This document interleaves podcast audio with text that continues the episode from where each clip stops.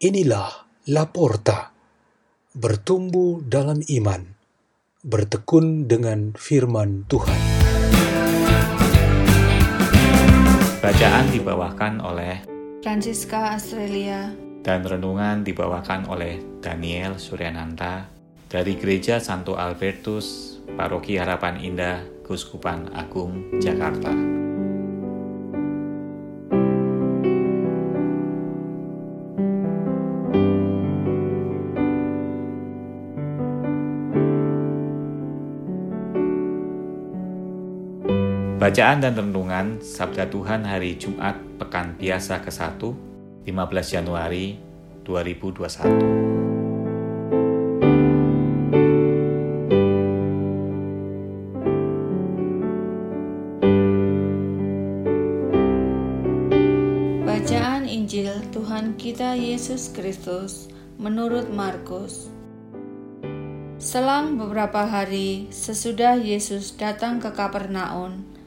tersiarlah kabar bahwa ia ada di rumah.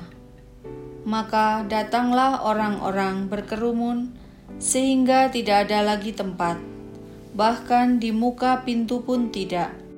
Sementara Yesus memberitakan sabda kepada mereka, beberapa orang datang membawa kepadanya seorang lumpuh, digotong oleh empat orang. Tetapi mereka tidak dapat membawanya ke hadapan Yesus karena orang banyak itu.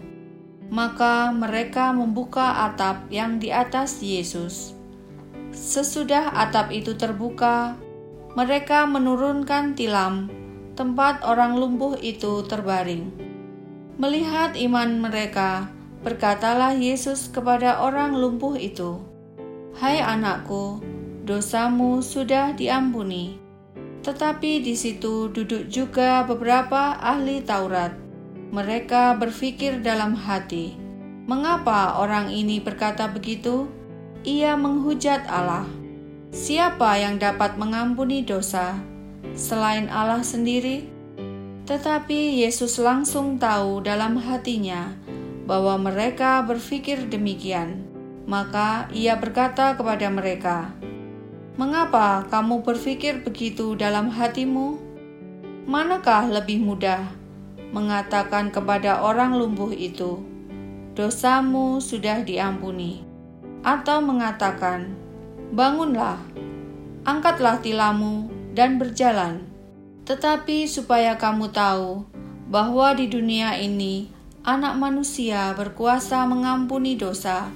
Lalu berkatalah Yesus kepada orang lumpuh itu, "Kepadamu kukatakan, bangunlah, angkatlah tempat tidurmu, dan pulanglah ke rumahmu." Dan orang itu pun bangun, segera mengangkat tempat tidurnya, dan pergi keluar di hadapan orang-orang itu. Mereka semua takjub, lalu memuliakan Allah, katanya, "Yang seperti ini belum pernah kita lihat." Demikianlah Injil Tuhan.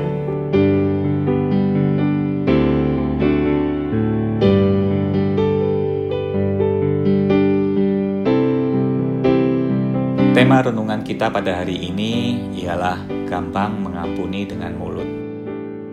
Pepatah lidah tak bertulang bermaksud untuk menggambarkan kelemahan umum pada manusia. Ini adalah kelemahan dalam berbicara. Jika orang berbicara sesuai dengan ukuran-ukurannya, maka pembicaraan itu memenuhi harapan dalam relasi dan komunikasi antar pribadi. Namun sering pembicaraan tidak memakai ukuran, tidak pada tempat dan waktunya. Maka pembicaraan itu mengganggu atau merusak relasi dan komunikasi antar pribadi. Pada aspek ini, pepatah tadi benar adanya. Seorang bergurau di antara teman yang saling mengerti mungkin tidak ada masalah. Namun karena kurang mengontrol diri, guruan yang sama dipakai pada orang-orang yang berbeda. Akibatnya, guruan itu menimbulkan salah paham dan marah. Sambutan atau pidato yang lepas kontrol bisa saja menghadirkan kata-kata atau ungkapan yang tidak sesuai dengan pemahaman orang banyak yang sebagai pendengarnya. Kebohongan, entah untuk maksud jahat, entah untuk kebaikan, menunjuk pada aspek lidah tak bertulang.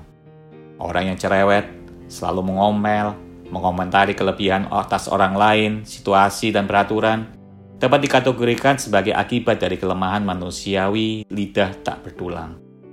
Demikian juga halnya dengan kebiasaan manusia yang berbicara sepertinya sangat meyakinkan dan menampakkan kebenaran.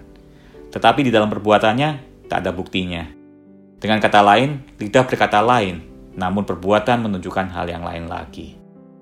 Dalam hal keutamaan pengampunan, ini menjadi suatu yang sudah klise atau suatu kelemahan yang umum.